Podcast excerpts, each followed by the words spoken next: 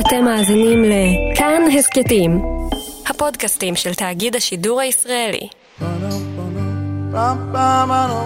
כל ישראל, אוצרות הארכיון.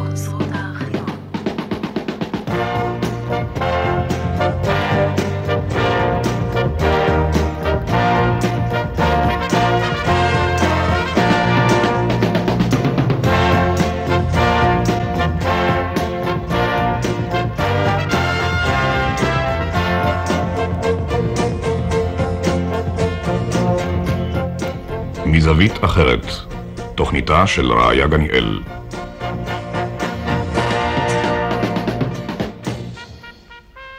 מזווית אחרת, עם חברת הכנסת גאולה כהן.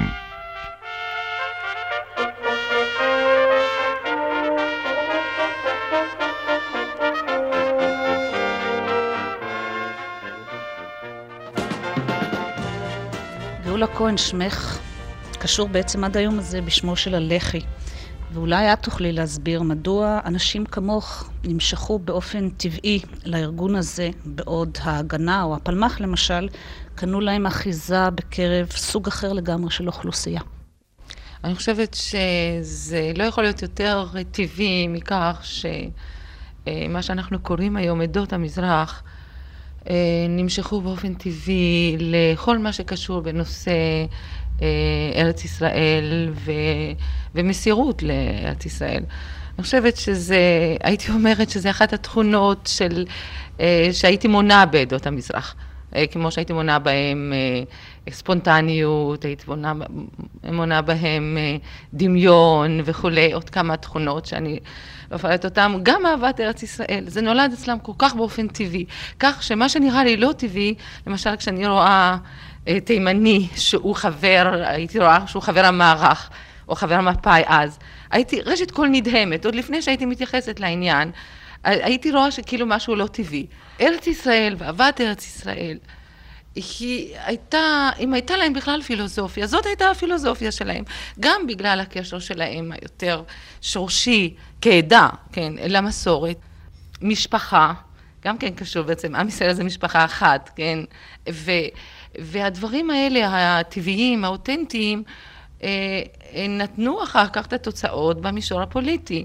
וזה היה נראה לי לגמרי טבעי שמעדות המזרח אה, יצטרפו ישר, במידה שהם היו רוצים לפעול באופן פוליטי, דווקא לאחת מהמסגרות שבהם נושא ארץ ישראל והמלחמה עליה יהיה המוקד.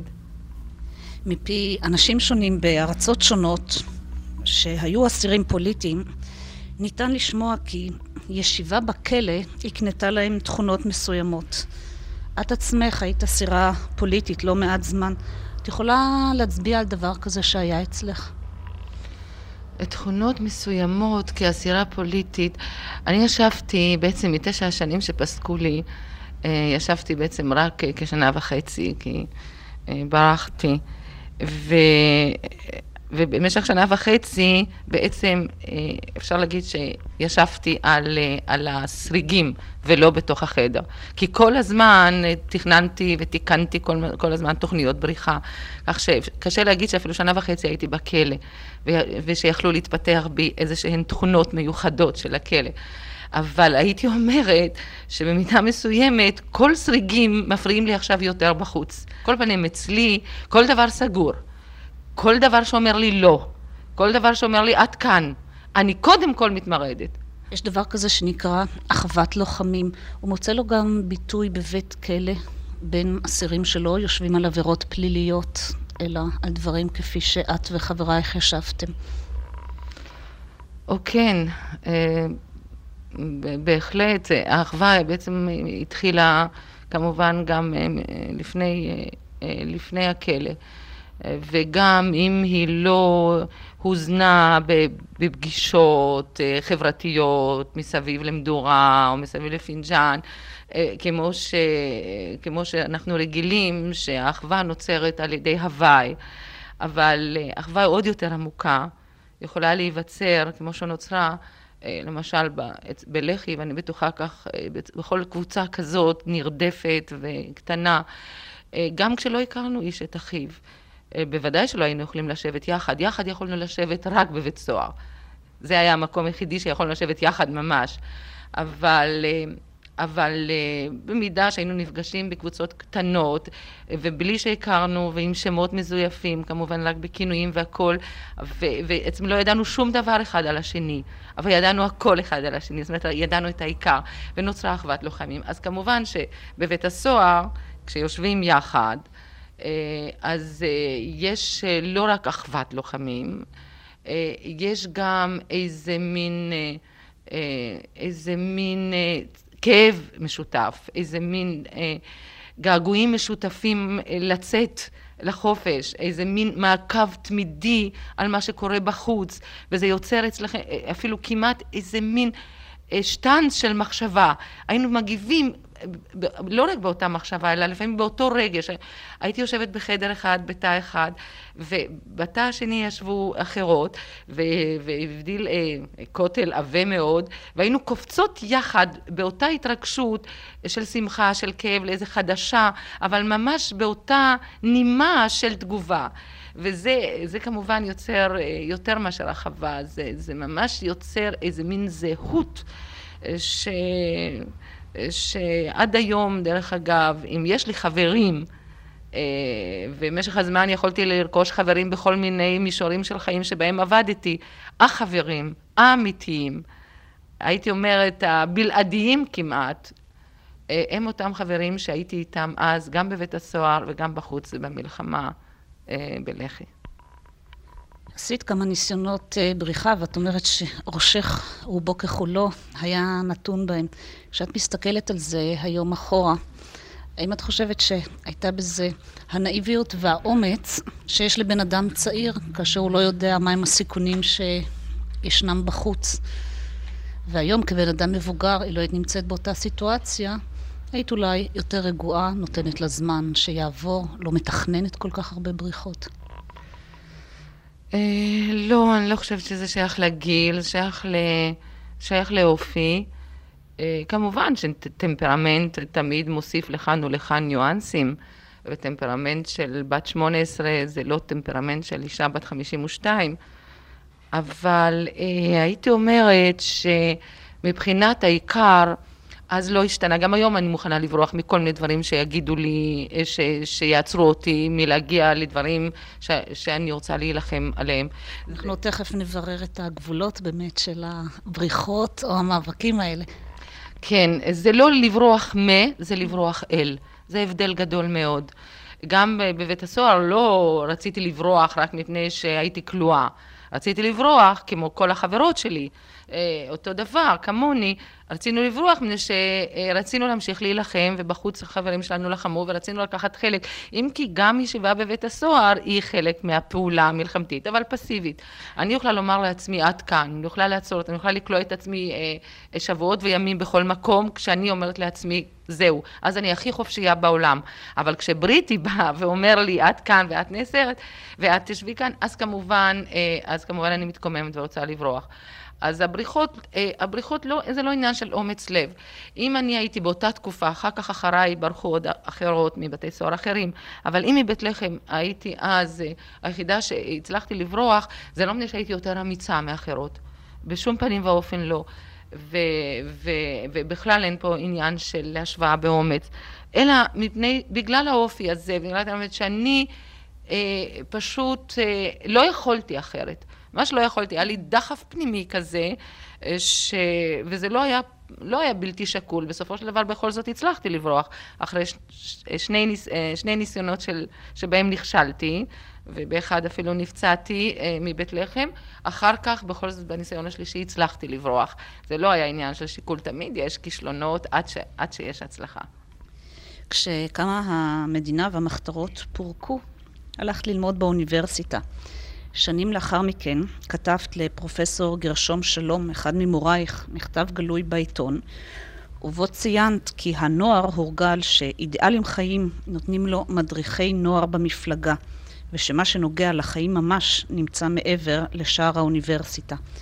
כך זה היה גם בדור שלך, הדור שבעצם עוד הביא לכיתות את אבק המלחמה. נכון, בעצם הדור שבו אני אה, הלכתי לאוניברסיטה, איתו יחד הלכתי לאוניברסיטה, זה היה מיד אחרי מלחמת העצמאות, ו, ואז גם פגשתי את פרופסור שלום, אה, שהיה מורי לקבלה ולפילוסופיה עברית. אה, היה דור מיוחד במינו, מיוחד במינו. הוא היה דור שאף אחד כמעט ממנו לא בא מן הבית. כל אחד בא מאיזשהו מקום, ברחוב, ברחוב ה... הציבורי, כן, של המלחמה, שכל אחד בא, כמו שאת אומרת נכון, עם איזשהו אבק, וזה היה אבק נקי מאוד. זה היה אבק ש... שהיה גם על הנשמה במידה מסוימת, כי שאלנו המון שאלות. באנו באמת עם המון שאלות בבטן, כל אחד. אני זוכרת, היו לי חברים אז... ש, שחודשים לפני כן עוד הם היו יריביי ואלה שחשבו אותי משתייכת לכנופיית המטורפים של, של לח"י ואנשים שחשבו שאני אה, שאני פשיסטית וכל הכינויים הידועים שאימצה ואחר כך פגשתי אותם באוניברסיטה כמו חיים גורי, כמו אחרים. ו, אבל המחנה המשותף שלנו היה אז, היה שכולנו באנו עם אותם השאלות וציפינו שהאוניברסיטה תיתן לנו את התשובות, והתאכזבנו קשה, מה...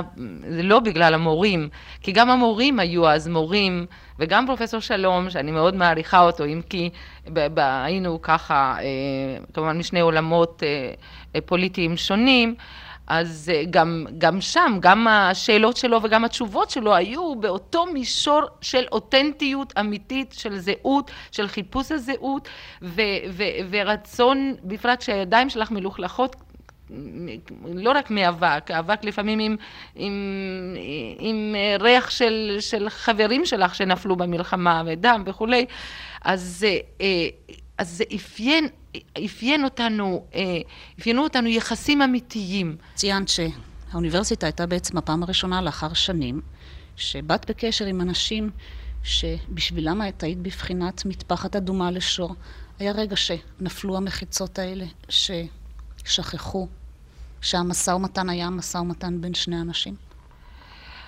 את יודעת מתי נופלות מחיצות ומתי נפלו אז מחיצות? האמת לי כשהתמודדתי והתעמתתי. לא כש, כשעמדתי, אה, כשנסתגרתי בפני עצמי ו, ו, ו, והמשכתי את הפרישה. אז בכלל לא הרגשתי שאני עומדת אה, ממול.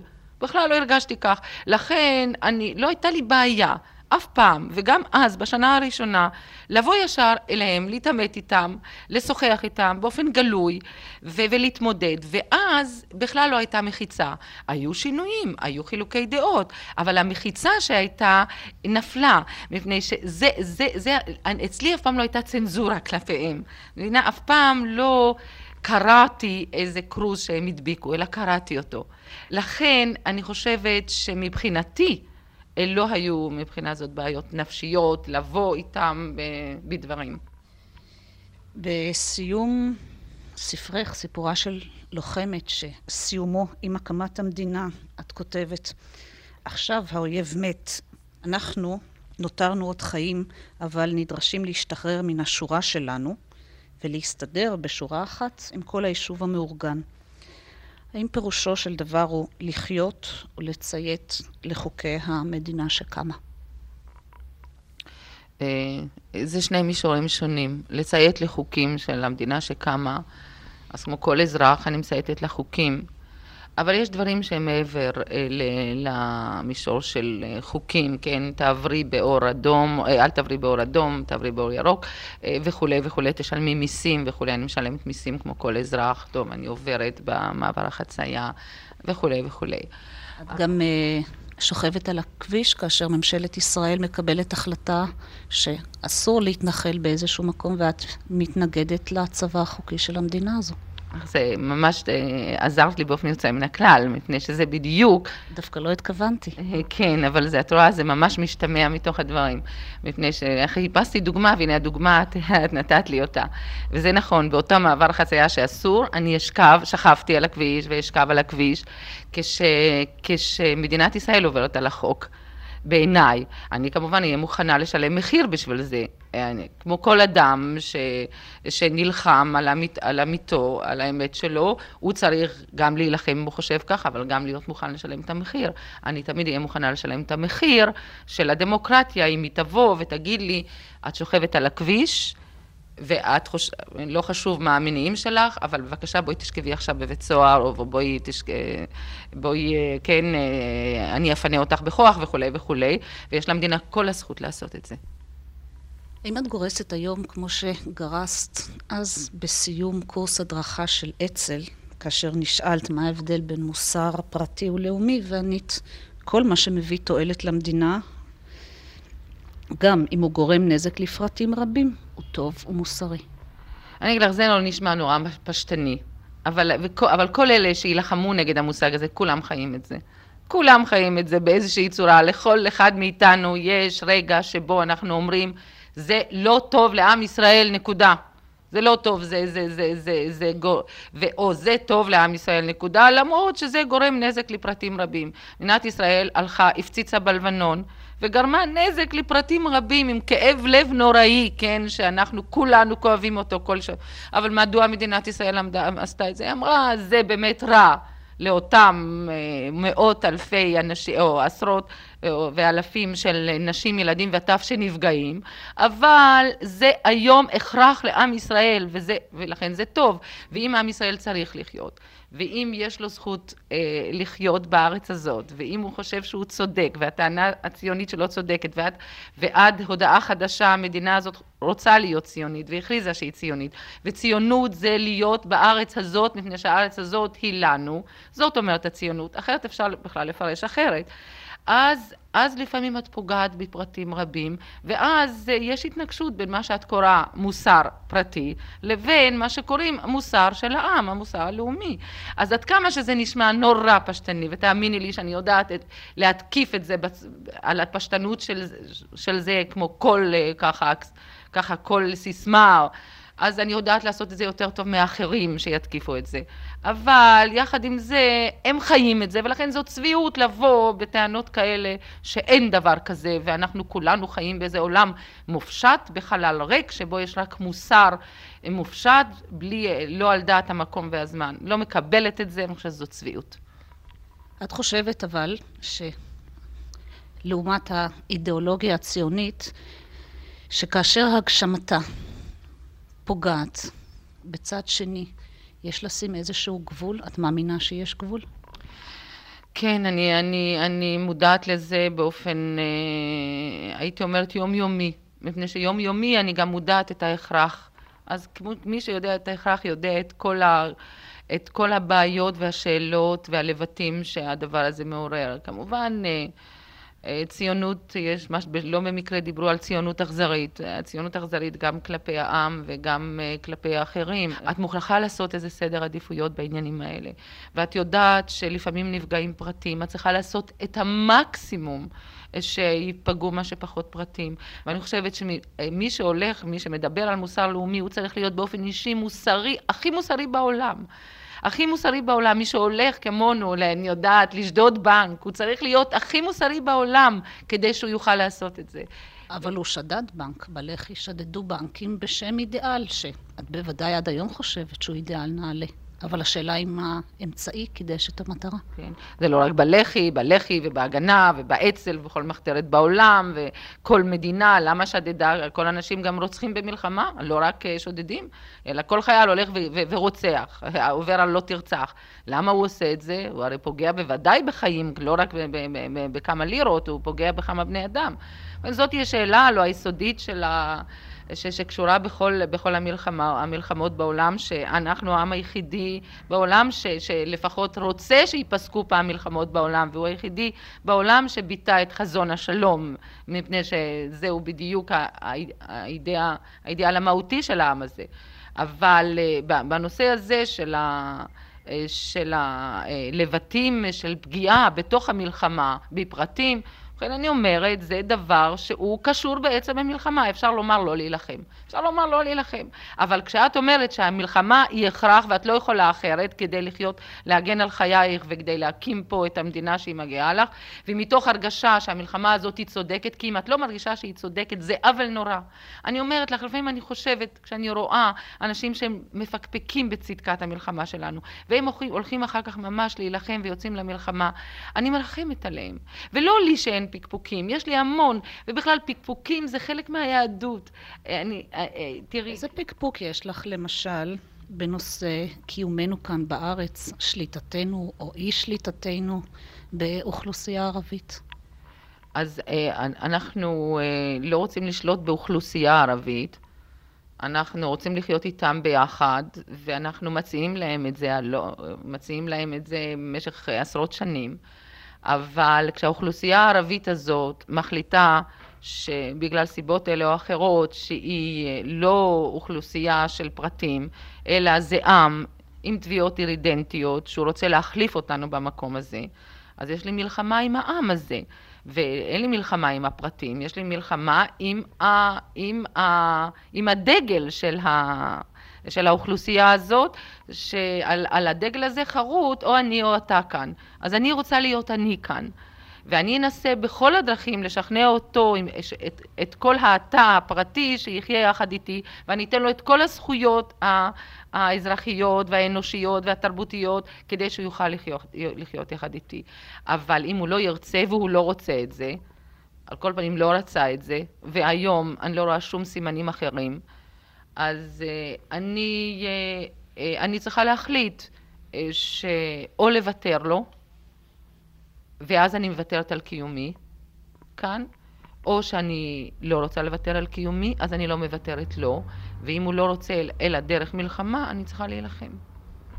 את יודעת, מאשימים אותך לא אחת במיסטיקה. אז אולי נברר פעם כמה מושגים שאת uh, מרבה להשתמש בהם. אודה בפנייך, גם לי הם לא ברורים. מה ההבדל בין מה שאת קוראת מלכות ישראל או מדינת ישראל? כל אלה שחושבים שאפשר לעקוף את היסוד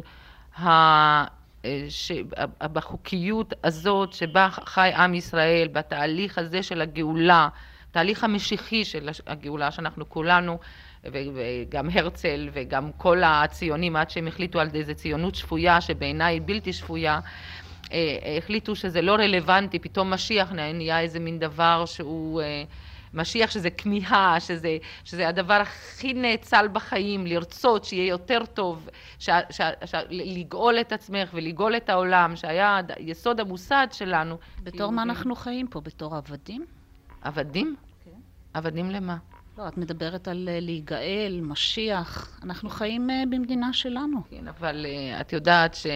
שאולי את מסתפקת בעובדה הזאת שהעולם נראה כפי שהוא נראה היום וזה טוב. אני לא מסתפקת בזה לא במצב של היהודים ולא במצב של העולם. אני חושבת ש... שגאולה קשורה ב... ב... ברצון של א', להיות יותר טובים, ליצור. זה עניין של גאולה, זה גאולה רוחנית, זה לא עניין של כבלים חיצוניים. מה פה בכלל מיסטיקה? אדם שחי אם רק לפי האינסטינקטים שלו והיצרים שלו, לדעתי, או, ש, או שהוא חי בצורה חייתית, בהמתית, או שאם הוא רוצה יותר ממה שהוא יכול למשש או לשקול או למדוד או אה, ב, ב, ככה ב, בכל מיני משקלות והוא רוצה איזשהו אה, אה, המשך היצירה והכוחות הפנימיים הרוחניים של העם הזה, זה בעיניי מלכות ישראל. כי בעיניי ארץ ישראל זה לא רק טריטוריה, אצל אלה שרואים רק בארץ חתיכת אה, שטח, הם מזכירים לי את הטריטוריאליסטים, את יודעת, של אותה, אותה האסכולה בציונות. את ש... מדברת גם למשל על איכות של חברה? בוודאי יש על איכות של חברה, כי אם היו יודעים יהדות, אם היו מלמדים אותה כמו שצריך, היו רואים ש, שאי אפשר להבדיל בין איכות של חברה לבין ארץ ישראל. לא מגיעה לנו ארץ ישראל אם אנחנו לא נהיה חברה שראויה בה. יש לי חבר שאמר שלדעתו, לפי איכות החיים שלנו, לא מגיע לנו יותר מאשר שתי גדות לירקון. ולפי איכות החיים שלנו. וזה נכון, זה דבר שקשור אחד בשני. אבל אצלי איכות חיים זה גם טעם החיים, זה גם המשמעות הרוחנית שלהם. זה לא רק לא לזרוק פסולת ברחוב, זה לא רק, כן, שלא יהיו, אה, אה, כן, ארובות עשן. אבל גם הטעם של החיים, זה חלק מאיכות החיים. אולי בשביל אזרח בשוויץ מספיק כדי להיות אזרח טוב ולשמוע על איכות החיים, אה, פש... אה, מספיק סתם להיות אזרח שוויצרי בלי איזה אידיאלים למחר. אני חושבת שמיסטיקון הוא זה שחושב שאין קשר בין מה שקורה פה היום לבין אברהם אבינו. אני חושבת שהוא מיסטיקאי. אני חושבת שמיסטיקאי זה שחושב שיכול להיות שלום בלי ירושלים ויהודה ושומרון. אני חושבת שהוא מיסטיקאי. פשוט העם הזה או שלא יתקיים, או שימשיך לרצות את הדברים האלה, לא היום, מחר. לא מחר, מחרתיים. אני חושבת שמיסטיקאי זה ש... שהופך את השלום למשאת נפש של העם היהודי, כאן, ברגע זה היום, כמטרה של העילאית של הציונות, בשעה שהציונות אמרה שהמטרה שלה היום זה לבוא לכאן, להחזיר את ארץ ישראל לעם ישראל, להחזיר את ארץ ישראל, את עם ישראל לארץ ישראל, כן, משני הצדדים. זאת הייתה הציונות. זאת הציונות האמיתית. ש, שהחליטו עליה הציונים אה, כשהקימו את הציונות. עכשיו, מי שחושב ש, שאפשר להחזיר את ארץ ישראל לעם ישראל או את ארץ ישראל לעם ישראל בדרך שהוא מפסיק באמצע את התהליך הזה ומחליט שבעצם המטרה שלנו היא שלום, הוא מיסטיקאי מבחינה ציונית. בעינייך. לא בעיניי. הוא צריך להיות גם בעינייך, מפני, ש, מפני שמהי הייתה כל הציונות? כשהרצל קם ואמר מדינה יהודית, גם אותו ראו כמיסטיקאי. זה דבר שכאילו הוא היה מנותק מהמציאות, אבל למעשה הוא היה יותר מציאותי מאשר כל אלה שלעגו לו ואמרו לו שהוא מטורף והוא בלתי מציאותי. אני רוצה להתאים את המציאות אליי. וזה יותר קשה כמובן. קל מאוד אבל להיות. יש אה, מציאות שפשוט אי אפשר לשנות אותה. את מקבלת הנחה כזאת? לא, אין, אין דבר כזה. אין מציאות שאי אפשר לשנות אותה. אין מציאות מבלעדיי. אין מציאות מבלעדי הרצון שלי. פוליטיקה זאת לא האומנות האפשרי? באמצעים הפוליטיקה צריכה ללכת לפי, לפי האפשרי, באמצעים אבל לא במטרה. במטרות את צריכה להיות אידיאליסטית, שם צריך להיות כל הזמן uh, מה שאת רוצה, הרצוי, באמצעים את צריכה להיות ריאליסטית, מה אפשר, כמה, איך, איפה. כל הזמן צריך להיות מתח בין מה שקיים היום לבין מה שעוד איננו. זאת יצירה. מה? אבל מה עושה מדינאי גדול? יש לו, הנתון, הנתון שלו זה השעה הפוליטית, זה העם ורצונו, זה ה... הקשיים הקיימים וכולי, והוא לוקח והוא יוצר מהדבר הזה אה, אה, מציאות חדשה. אז זה ממש כמו אומן. גאולה כהן, את יודעת, את מדברת כאילו שאת אה, בכלל לא חברת מפלגה, ואת חברת מפלגה ואת חברת מסגרת עם כל אי הרצון שלך לקבל תכתיבים. אז אני רוצה לשאול אותך, מה את עושה במפלגה פוליטית? מה את עושה בכנסת ישראל? אוי ואבוי למפלגה פוליטית ואוי ואבוי לכנסת ישראל אם לא יהיה קיים בה כל הזמן אותו המתח של אה, בין מה שקיים היום לבין מה שעוד איננו. זה, לא, זה מוכרח להיות מבוטא על ידי אנשים שרוצים את מה שעוד איננו, שמייצ... ש... שהם, אה, שהם אה, בוערים בדבר הזה, ושהם רוצים אותו, והם כל הזמן באים לאיש שצריך להתפשר, ואומרים לו, אדוני, רגע אחד, על מה אתה הולך להתפשר? אתה מתפשר על, על השוליים, אתה מתפשר על דברים שבהם אפשר להתפשר, או אתה הולך לפגוע בעיקר. כי את, יודע, את יודעת, מצוקת הפוליטיקה, הפוליטיקאי, היא באמת קשה מאוד. הוא עומד מול אילוצים של המציאות, שכל הזמן היא לוחשת באוזניו, תוותר קצת, תתפשר קצת, תוותר קצת, תתפשר קצת. ככה המציאות לוחשת כל הזמן באוזניים של הפוליטיקאי. ועכשיו, במידה שהפוליטיקאי הוא לא רק פוליטיקאי, אלא הוא גם מדינאי, הוא אומר למציאות, רגע אחד, רגע אחד, אני צריך קודם כל לראות באיזה מידה זה לא מסיט אותי מהעיקר, זה לפעמים את יכולה ללכת לאיזה דרך נפתלת, אבל את חוזרת אל דרך המלך ואת יודעת שאת לא שוכחת. איך לא תשכחי כשכל הזמן זה בראש? כמו שהיהדות אמרה, כתותפות בין העיניים, כאן, כל היום בלכתך בדרך, בשוכבך ובקומך, כל הזמן. אם לא, תשכחי את זה. את רואה את זה כמחמאה או כהשמצה כשקוראים לך נביאה זועמת? אני מאמינה בדברים שלי. אני, היום, כדי להגיד ארץ ישראל, את צריכה להיות נביאה. למה אני צריכה להיות נביאה בשביל זה? הרי כל ציוני הכי פשוט, אה, מהשורה, אמר פעם את כל הדברים האלה. אלא מה, הם החליטו להתפשר, הם חייבים לי תשובה, לא אני חייבת להם. אמצעי התקשורת עושים לך עוול לפי דעתך? אה, לא, אבל מכוון, למשל, אני למשל לא, לא, לא עוברת את הטלוויזיה, אני חושבת. אז אני, למה את מופיעה? אני מוכרחה, לפעמים מוכרחה, והאמת היא שאני הרבה מאוד, הרבה מאוד מתלבטת בנושא הזה. תביטי, אני באמת חושבת שהטלוויזיה היא, היא מימד, ונכון כתבה על זה שולמית הר אבן, מימד אנטי-יהודי. אה, ככה, אני בכלל שונאת כל המחשה. ואני חושבת שהאמת נמצאת בדברים אה, דווקא שאת לא יכולה למדוד אותם ולשקול אותם ומבחינה זאת אה, זו כל התפיסה האנטי-אלילית של היהדות. עכשיו הטלוויזיה גם דורשת מימד של אה, ככה ניסוחים קצרים, בהירים, על המקום היא לא, היא לא אוהבת כל התלבטות, היא לא אוהבת כל מחשבה קצת יותר עומק, היא לא אוהבת כל אה, התרגשות, היא לא, היא לא אוהבת את הדברים האלה. ואני לא יכולה להתאים את עצמי למימד הזה, מפני שאני לא יכולה תמיד לבוא עם statement. אין לי statement. לפעמים אני רוצה לפקפק, לפעמים אני רוצה להתלבט, לפעמים אני רוצה לחשוב עוד פעם, לפעמים אני רוצה להגיד, סליחה, רגע, לא בדיוק ככה. הטלוויזיה לא סובלת את הדברים האלה. אחרי מלחמת יום הכיפורים קמו תנועות מחאה.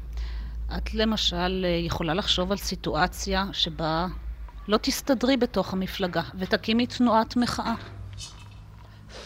אני מקימה אותה בתוך המפלגה, ובינתיים אני מסתדרת, ואני... אם לא יסתדרו איתך?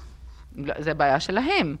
אבל הבעיה שלי היא כמו, אני לא, למשל, אני אעזוב את המדינה אם אני לא מסדר, מסתדרת במדינה, ואני אלך, זה הכל שלי, שייך לי. אני לא פורשת, אני אמרתי לך, גם כשהייתי פורשת, נחשבת לפורשת, לא הייתה לי הרגשה שאני פרשתי, אלא שהעם פרש מאיתנו אז. וגם היום, אני חושבת שלא אני... אה, לא אני אה, לא מייצגת היום את ה... גם מבחינה אידיאולוגית וגם מבחינת היישום המדיני הפוליטי של הדברים אלא לדעתי אה, אלה שמייצגים היום בתנועת החירות עם כל, עם כל הערכה אישית כלפי ראש הממשלה ויש לי ואני ואין פה בכלל בעיה אישית מפני שאני אף פעם אני יודעת צריכים להבדיל בין עיקרון ובין איש ואני מבדילה. אנחנו עם של תורה מן השמיים לא של איש מהשמיים, ו- ואני בטוחה שבדבר הזה הוא טועה, ואני חייבת לומר לו שהוא טועה, זאת ה- זה החינוך שקיבלתי. האם את מרגישה לפעמים שיריבות אידיאולוגית הופכת אצלך גם ליריבות אישית? אף פעם לא. אף פעם לא. גם לא היה כך עם אנשי המערך ועם אנשי ההגנה אז עם הזה ולא היום בשום פנים ואופן לא וזה אם יש לי יש, יש לי הרבה מאוד חולשות ויש לי הרבה מאוד דברים שעליהם אני מצטערת אבל על דבר אחד אני לא מצטערת שאני מצליחה בינתיים ואני מקווה שאני תמיד אצליח להפריד בין שני הדברים האלה. יש לך למשל ידידים במה שקרוי חוגי השמאל? יש לי, אני חושבת, הרבה ידידים אה, גם מחוגי השמאל, אם כי אמרתי לך שהחברים שלי הם חברים אלה לחיים, לחיים ש... כמו שהזכרתי לך קודם בקשר ללח"י, אבל יש לי ידידים, אני זוכרת כשבאתי לאוניברסיטה אז הזכרתי לך את הידידות עם חיים גורי למשל, עם כל היריבות, דווקא, אני בכלל לא ברוגז עם האדם שבו איתו אני צריכה להילחם. אם אני, אה, אם אני אהיה ברוגז איתו, איך אני אלחם איתו? ו, ואותו בן גוריון, אה, ראש הממשלה, שהיה האיש שבעצם בגללו סולקתי מהסמינר, בגלל ההחלטה שלו לסלק אז את כל החשודים בפרישה מבתי הספר, ממקומות העבודה וכולי וכולי. אותו בן גוריון אה, כתב לי מכתב אחרי סיפורה של לוחמת, אה, מכתב שאני לא, עוד לא קיבלתי אף פעם מכתב אה, נלהב כזה על, אה, על ספרי ועל אותם הדברים שבהם אני לא מתחמקת מביקורת גם על בן גוריון ועל כל היישוב המאורגן באותו זמן, ואחר כך הפכנו לידידים, ובמשך הזמן היו לנו חילופי דברים, דווקא מפני שאני הייתי אני והוא היה הוא. היית כמה שנים עיתונאית, ובאיזה ראיון עיתונאי, לאחר שפרשת מהמקצוע, קצת אה, חלקת על הכוח של העת, ואמרת שאת עוברת לפוליטיקה, כי אולי שם תוכלי טוב יותר להביע את דעותייך. אם כוחה של העת הוא באמת לא כל כך גדול, אם כוחה של הבמה הוא לא כל כך גדול. מדוע את מנהלת מאבקים במה שמציגים בתיאטראות, איזה כתבות תהיינה בטלוויזיה? כשאני עזבתי את, אה, את מעריב ועברתי ל, ל, ל, לפוליטיקה, למפלגה, זה היה, שרגע אחד הרגשתי שאני אישית מיציתי את, ה, את דרך המלחמה שלי היום בכתיבה. ו, ואותו דבר היום, הרי אני לא נשבעתי לפה, אני לא נולדתי פוליטיקאית ולא נולדתי מקצועית ולא נולדתי קריינית ולא נולדתי זה, נולדתי עם אמונה מסוימת שאני מחפשת לה דרכי פעולה הכי טובים. מחר אני אחשוב שיש אמצעי אחר, אני, אהיה, אני, אני אלך לאמצעי האחר. אני לא מקצועית בשום דבר, רק, רק רוצה להיות אני עצמי. ובכן, בעניין הזה של התיאטראות, מה זה שייך לעניין? אני אה, עד היום חושבת שאין דבר יותר חשוב מהמילה ומהמילה הכתובה. אין, אין דבר יותר חשוב בעולם. ולטווח רחוק זהו זה. ואם לא היה ספר בעולם, הייתי מתאבדת על אותו רגע, באותו רגע. זה, זה היה בשבילי, לא היה קיים עולם, לא היה לי בשביל מה לחיות. איזה ספרים את באמת קוראת? היום אני קוראת יותר ויותר אה, ספרות, אה, אה, ספרות של מקורות היהדות. אני... ספרות של אה, חסידות ברצלב. עכשיו, במקרה, אני בשנים, בשנה האחרונה או בשנתיים האחרונות גיליתי את הדבר הנפלא הזה שנקרא כתבי אה, אה, רבי נחמן מברצלב. לא קוראת גם ספרות של המאה העשרים? אני קוראת ספרות יותר של אוטוביוגרפיות היסטוריות. ואני אה, קוראת אה, ספרי שירה, אני אוהבת מאוד את זלדה ולא, וקוראת אותה. אה, אני חוזרת וקוראה ספרים של קפקא, זה לא של המאה, לא לזה את מתכוונת בדיוק כשאת אומרת מאה עשרים, אבל האמת היא כזאת, אני בעניין הזה מוכרחה לומר לך, אולי זו חולשה שלי. יש לי כמה ספרים שאני הולכת וקוראה אותם שוב וקוראה אותם שוב, כמו שיש לך כמה ידידים שאת הולכת ואת רואה אותם שוב, וספר בשבילי זה ידיד, אני מתגעגעת אליו, אני מתגעגעת אל קמי, אני הולכת לקרוא אותו, וכמו איזה חבר טוב, אני באה ועוד פעם רואה מה, מה יש לו להגיד לי, ו, וכשאני צריכה להעדיף, לפעמים אני אומרת, אוי, יצאו המון ספרים חדשים, למה את לא קוראה אותם? אז אני, אני, ובזמן המעט שיש לי, אז אני אומרת, אני מתחילה להתח... ל, ל, לחכוך ב, ב, ב, בדעתי, לקרוא את הדבר החדש, עוד פעם ללכת אל הידיד הישן, ששם אני בטוחה במאה אחוז, ששם יש לי את כל ההנאה הרוחנית וה, ו, וה, ו, ואותה הזדהות שאותה אני מחפשת, ואני חוזרת תמיד ומעדיפה ללכת אל הדבר הישן. למשל, אני קוראה וקוראה, את רואה פה את קרחי היינה בפרוזה שלו. אני לא יכולה אף פעם להיות שבעה מלקרוא אותו. וכשאני רואה איזה ספר חדש וזה, ואין לי הרבה זמן, אני עוד פעם קוראה אותו. את יודעת, התחלנו בעצם את השאלה הזו שנגמרה בספרים, בשאלה שנגעה קצת גם לחופש ביטוי, לחינוך מול אינדוקטרינציה. וכאן הייתי רוצה באמת לשאול אותך, מה ההבדל בין חינוך ואינדוקטרינציה? את למשל התנגדת לכך שילמדו את תולדות הסכסוך הישראלי-ערבי בבתי הספר בזמנו. לא, א', לא התנגדתי, להפך, דרשתי את זה. אבל אני אמרתי שאי אפשר ללמד דברים כאלה על קיבה ריקה. אם הסכסוך ישראלי-ערבי לא נולד בחלל הריק ולא נולד במאה הזאת, אה, בשעה הזאת. הוא נולד על רקע היסטורי, רוחני, אידאי מסוים. צריך ללמוד את הרקע, ועליו צריכים ללמוד את הסכסוך. סכסוך בין מה? למה? למה ארץ ישראל? מי אנחנו? למה אנחנו? אני אומרת לך, זה שהדור לא שואל מי הוא, למה אנחנו כאן, זה, זה אחד הדברים שמדהימים אותי ביותר, השאלה חסרה. אולי זה דווקא נהדר שזה ברור להם שהם כאן וזהו. לא, אז את רואה שהם כל הזמן מוכרחים לשאול את השאלות האלה, אבל השאלות לא נשאלות, הן נשאלות אחרי שמישהו מכריח אותך לשאול אותן, אבל הרבה יותר טוב שתשאלי את השאלות קודם, אז אולי תימצאי פחות במצוקה, ואולי לא, לא נמות כל כך, אולי יותר נחיה, מפני שאת לא יכולה לברוח מהשאלות. עובדה היא שמדינת ישראל רצתה לברוח מההתמודדות על השאלה של ארץ ישראל, באה מלחמת ששת הימים ואמרה לו, רגע אחד, אין לך מה לברוח, או אז בא משרד החינוך ואמר, רגע, בואו נכניס את השיעורי, עוד שיעור אחד לאי ציונות בבתי הספר. אחר כך באה מלחמת יום הכיפורים ואמרה עוד יותר, את לא צריכה לברוח.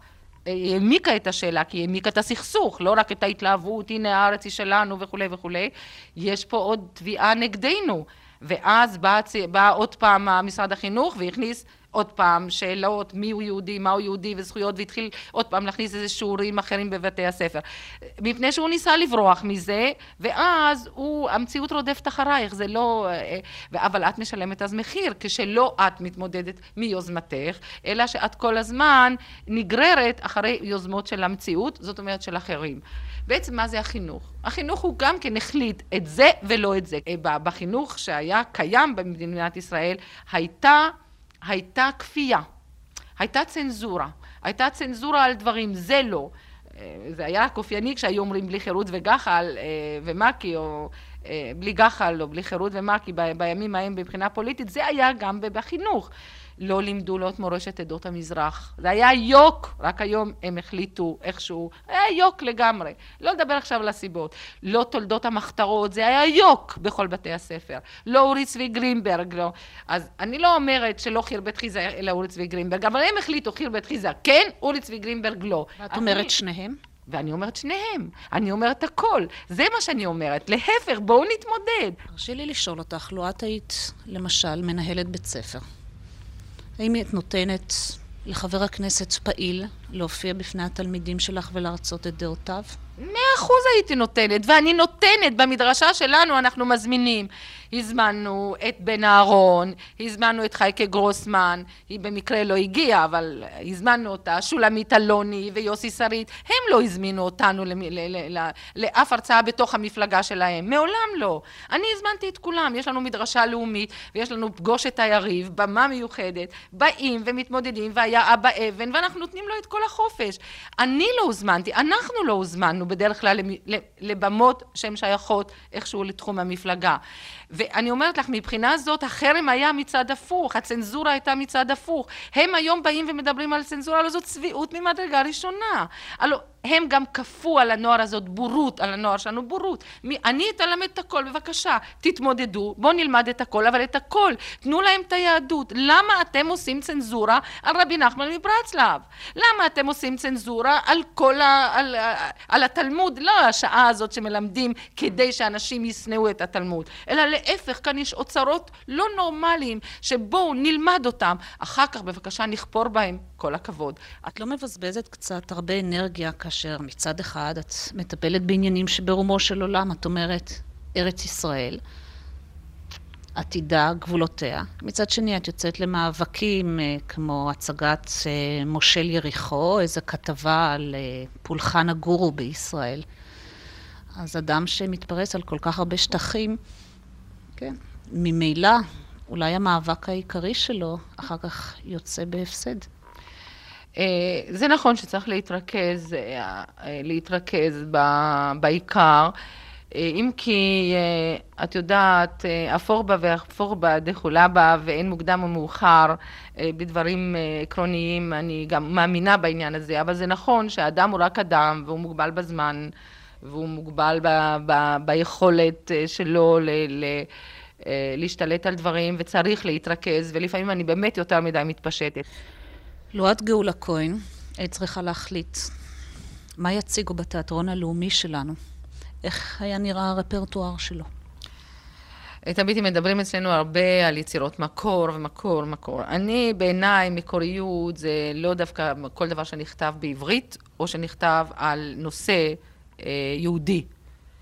מקור אצלי זה כל דבר שמעורר אצלי את המחשבה האותנטית, האמיתית, עם בעיות שלי כאדם ובעיות שלי כיהודי, ואני לא מבדילה בין שני הדברים האלה. יכול להיות מחזה יוצא מן הכלל, שהוא בכלל אה, נכתב על ידי לא יהודי, והוא יכול להיות בעיניי מחזה ש...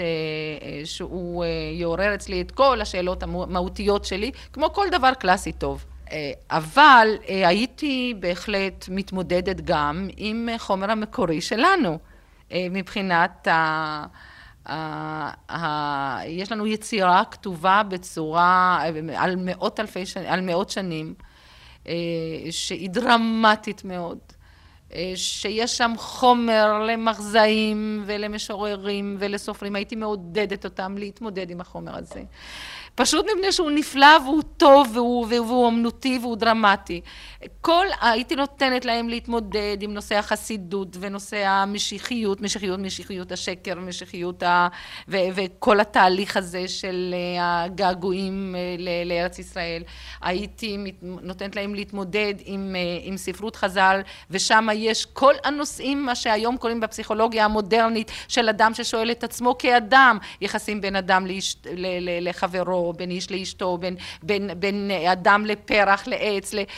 יש שם כל כך הרבה, אבל יחד עם זה, אה, יש שם גם אה, הרגשה שאת מתמודדת על דברים שהם, שהם אה, אנושיים, אבל הם גם שייכים אלייך, אל הזהות שלך כיהודייה.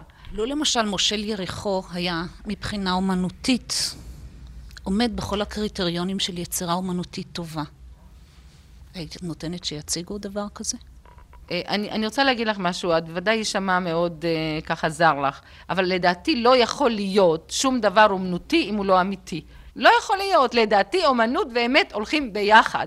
ואם המקורות שהזינו את המשורר הם מקורות בלתי אמיתיים, ואני לא קוראה ללבטים בלתי אמיתיים, לי יש לבטים אמיתיים, מותר להת, להתלבט, מותר להתלבט אם אנחנו שייכים למקום הזה או לא, מותר וצריך, ואם הביטוי הזה היה אמיתי, הייתי נותנת אותו. האם יש רעיון או מחשבה, גאולה כהן, שדגלת בהם בעבר, ואת מוכנה היום, לאורה של המציאות, לומר טעיתי? אה, דברים שדגלתי בהם בעבר, ולומר טעיתי. הייתה תקופה שבה חשבתי שבעצם אם יהודי לא עולה לארץ, אז אנחנו צריכים, והוא לא ממלא את תפקיד הציוני, הוא לא יכול להיקרא יותר ציוני, ואנחנו צריכים אה, להסיק את המסקנות ובעצם אה, להפנות לו את הגב. אבל אה, יותר ויותר אני חושבת שזאת הייתה טעות חמורה של כולנו אז, ואני מודה שהייתי חלק, היה לי חלק מבחינת עצמי, לא השפעתי כל כך הרבה על אחרים, אבל לעצמי חש... אה, טעיתי, ואני חושבת שאסור לנו לוותר על כל... שום יהודי בעולם, ו... ויהודי שהוא ב-20 אחוז, אה, יש לו קשר לישראל, צריכים להפוך את זה ל-21 ול-25 אחוז, ויהודי שיש לו 50 אחוז קשר, צריכים להפוך אותו ל-60 אחוז. אסור לנו לוותר, אה, כי הציונות זה בעצם לא שם תואר, זה שם פעולה. הציונות נולדה בשביל... בשביל אלה שלא רוצים, לא בשביל אלה שרוצים, אז הם יבואו, וגם בלעדי הציונות, ועובדה שרוב אלה שהם באים, הם באים לא דרך ההסתדרות הציונית. אבל אנחנו צריכים להיערך, להתפרס ככה לעם ישראל, אה, כדי להביא ולפעול גם בין אלה שאין להם שום יחס לציונות. את המתבול... אנחנו צריכים לעבוד בשלושה מעגלים, את אלה שמתבוללים לקרב ליהדות, זה גם תפקיד ציוני. את אלה שהם יהודים אבל הם רחוקים מהציונות, לקרב אותם לציונות, לתפיסה שציון היא, היא הארץ שאליהם צריכים להגיע, ואלה שהם ציונים, לקרב אותם לארץ ישראל, להביא אותם לישראל. זאת אומרת, לעבוד בתחכום הרבה יותר גדול, הדברים יותר מסובכים ממה שאני חשבתי. קודם, ואסור היה לגשת אליהם בצורה הזאת, שגם בן גוריון ניגש אליהם, אה, אם כי הגישה שלו הייתה גם כן כזאת חותכת, ושנית, מי שלא ציוני מפנה לו את הגב, לצערי גם הפנו לו את, את היד, המשיכו כל הזמן לשלוח ולבקש כספים, וזהו היה המישור של היחסים בינינו ובין... לא. אנחנו צריכים ללכת לעם הזה עם כל התחכום של האמצעים לאור כל התסבוך של המציאות. דבר שני, שביחס לחינוך, אני יותר ויותר אה, לומדת שה, שהנושא הוא, ולכן בעצם עזבתי את העיתונות במידה מסוימת, שהיום זה לא מספיק לשכנע, לנסות לשכנע. הדברים מתחילים מאלף בית, מגן הילדים, וצריך ליצור מציאות כזאת שבה האנשים יקבלו, אני מאמינה בחינוך, אני לא מאמינה בחוקים, אני אמנם שייכת למוסד מחוקק, אבל אני, אני מאמינה קודם כל בחינוך, זה לא שייך לאינדוקטריניזציה בכלל.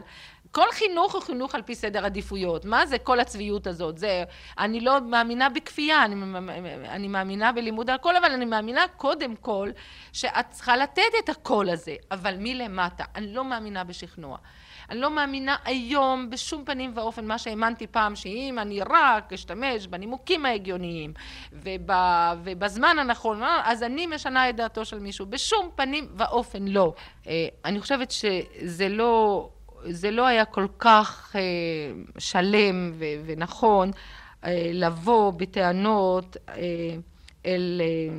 אל אלה שבעצם האשמתי אותם יחד עם אחרים בכך שהם נותנים רק יצירות בטלוויזיה או ברדיו וכולי, רק של זרם אחד של דעות. קשה, אני, אני יותר ויותר מגיעה למסקנה ומשוכנעת ש, שבעצם התנועה שלנו אשמה בכך שהיא לא עודדה את אותו, אותו כוח היצירה ו, ולא נתנה, לא נתנה מספיק תשומת לב לפיתוח אותם הכישרונות שייצרו ברוח הזאת שבה אני מאמינה, כן? באותה, באותה תפיסת עולם שאני מאמינה. אבל כשאין ההתמודדות הזאת באותו מישור הרוחני והיצירתי, אז הייתי אומרת שהתמונה לא שלמה כשאני באה להאשים רק צד אחד. זו הייתה תוכניתה של ראיה גניאל מזווית אחרת.